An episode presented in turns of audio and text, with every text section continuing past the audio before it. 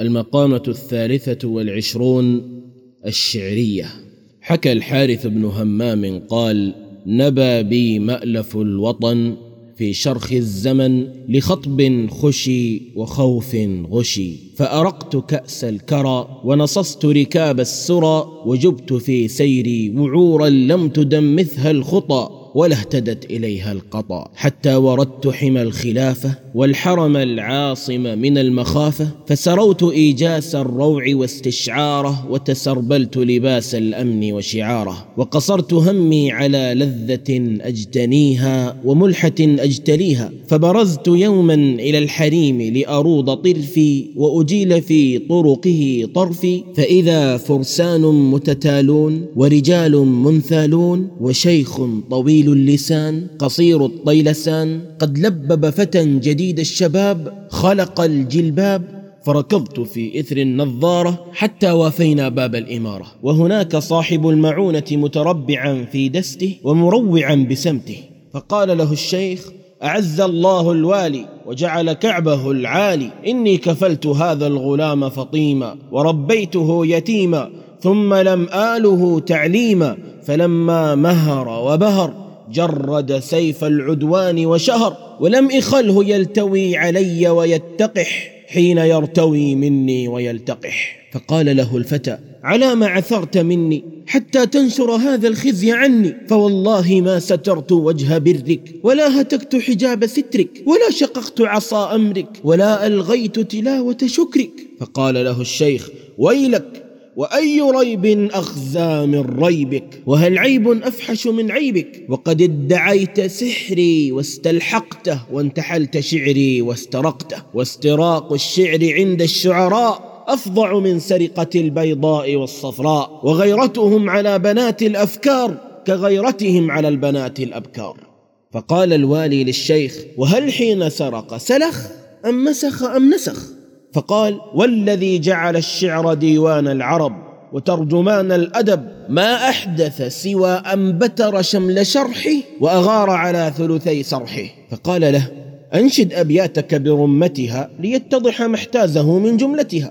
فأنشد يا خاطب الدنيا الدنية إنها شرك الردى وقرارة الأكدار. دار متى ما أضحكت في يومها أبكت غدا بعدا لها من دار. وإذا أظل سحابها لم ينتقع منه صدى لجهامه الغرار. غاراتها ما تنقضي وأسيرها لا يفتدى بجلائل الأخطار. كم مزدهم بغرورها حتى بدا متمردا متجاوزا متجاوز المقدار قلبت له ظهر المجن وأولغت فيه المدى ونزت لأخذ الثار. فاربأ بعمرك أن يمر مضيعا فيها سدى من غير ما استظهار. واقطع علائق حبها وطلابها. تلقى الهدى ورفاهة الأسرار. وارقب إذا ما سالمت من كيدها حرب العدا وتوثب الغدار. واعلم بأن خطوبها تفجى ولو طال المدى وونت سر الأقدار.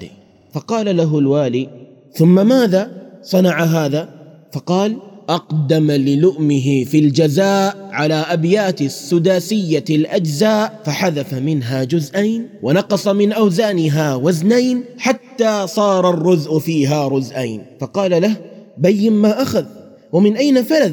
فقال أرعني سمعك وأخلل التفهم عني ذرعك حتى تتبين كيف أصلت علي وتقدر قدر اجترامه إلي. ثم أنشد وأنفاسه تتصعد. يا خاطب الدنيا الدنية إنها شرك الردى. دار متى ما أضحكت في يومها أبكت غدا وإذا أظل سحابها لم ينتقع منه صدى غاراتها ما تنقضي وأسيرها لا يفتدى كم مزدهم بغرورها حتى بدا متمردا قلبت له ظهر المجن وأولغت فيه المدى فاربأ بعمرك أن يمر مضيعا فيها سدى واقطع علائق حبها وطلابها تلقى الهدى وارقب إذا ما سالمت من كيدها حرب العدا واعلم بأن خطوبها تفجى ولو طال المدى. فالتفت الوالي إلى الغلام وقال تبا لك من خريج مارق وتلميذ سارق. فقال الفتى برئت من الأدب وبنيه ولحقت بمن يناويه ويقوض مبانيه. إن كانت أبياته نمت إلى علمي قبل أن ألفت نظمي. وإنما اتفق توارد الخواطر كما قد يقع الحافر على الحافر. قال فكأن الوالي جوز صدق زعمه فندم على بادرة ذمه. فظل يفكر فيما يكشف له عن الحقائق ويميز به الفائق من المائق. فلم ير إلا أخذهما بالمناضلة ولزهما في قرن المساجلة. فقال لهما إن أردتم افتضاح العاطل واتضاح الحق من الباطل فتراسلا في النظم وتباريا وتجاولا في حلبة الإجازة وتجاريا ليهلك من هلك عن بينة ويحيى من حي عن بينة. فقالا له بلسان واحد وجواب متوارد قد رضينا بسبرك فمرنا بأمرك. فقال إني مولع من أنواع البلاغة بالتجنيس وأراه لها كالرئيس. فانظم الآن عشرة أبيات تلحمانها بوشه وترصعانها بحليه وضمناها شرح حالي مع إلف لي بديع الصفة المشفة مليح التثني كثير التيه والتجني مغرم بتناسي العهد وإطالة الصد وإخلاف الوعد.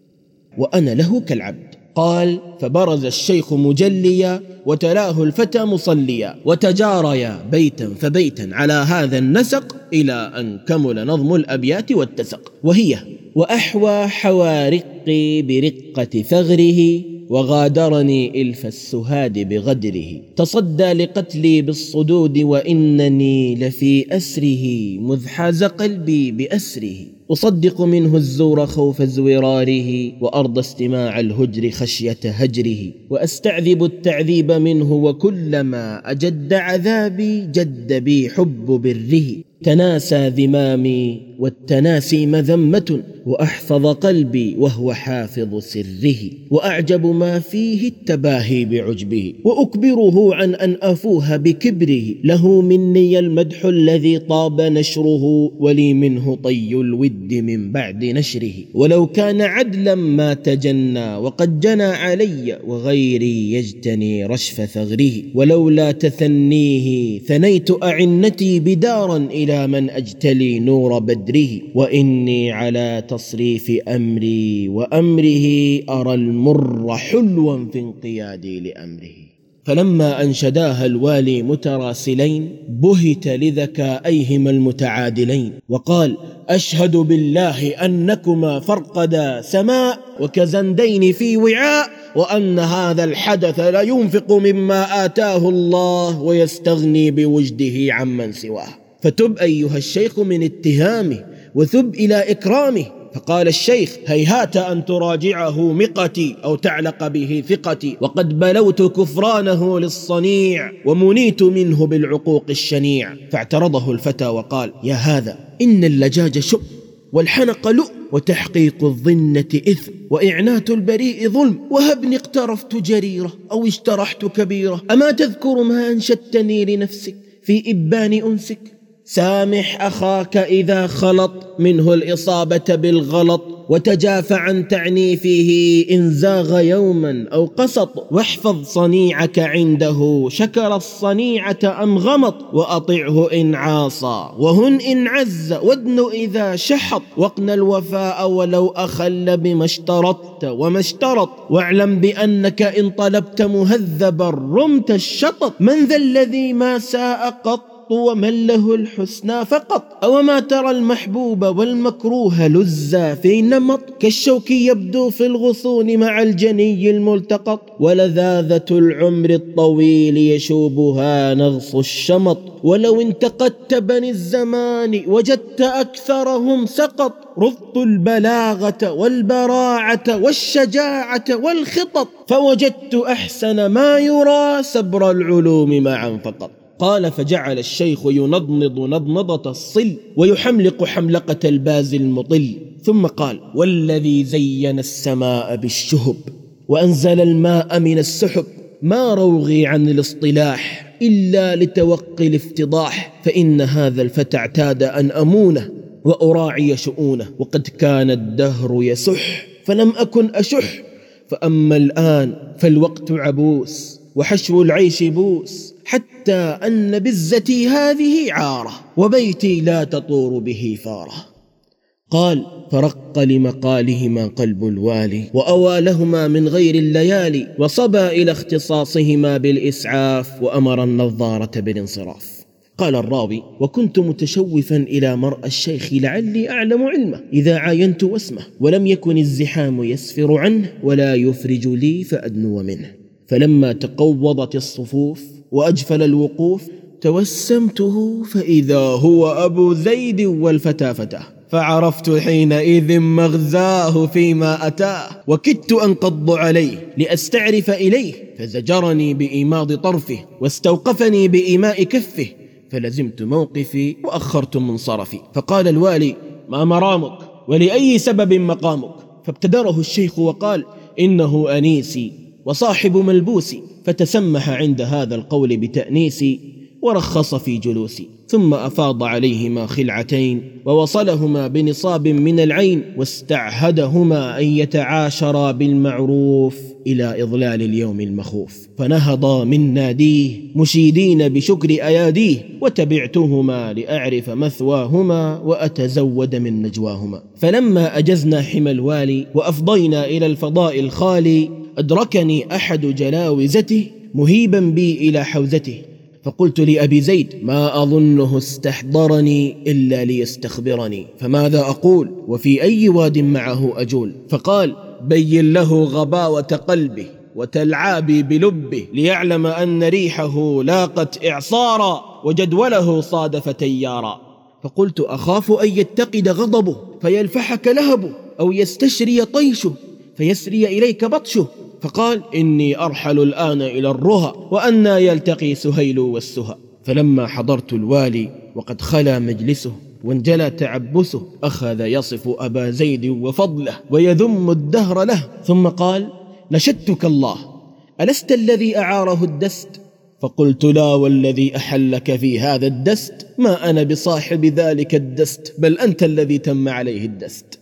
فازورت مقلتاه واحمرت وجنتاه وقال والله ما أعجزني قط فضح مريب ولا تكشيف معيب ولكن ما سمعت بأن شيخا دلس بعدما تطلس وتقلس فبهذا تم له أن لبس. أفتدري أين سكع ذلك اللكع؟ قلت أشفق منك لتعدي طوره فضعن عن بغداد من فوره فقال لا قرب الله له نوى ولا كلاه أين ثوى. فما زاولت أشد من نكره ولا ذقت أمر من مكره ولولا حرمة أدبه لأوغلت في طلبه إلى أن يقع في يدي فأوقع به.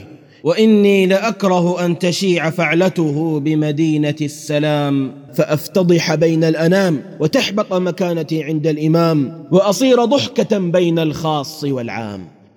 فعاهدني على ألا أفوه بما اعتمد ما دمت حلا بهذا البلد. قال الحارث بن همام فعاهدته معاهدة من لا يتأول ووفيت له كما وفى السموأل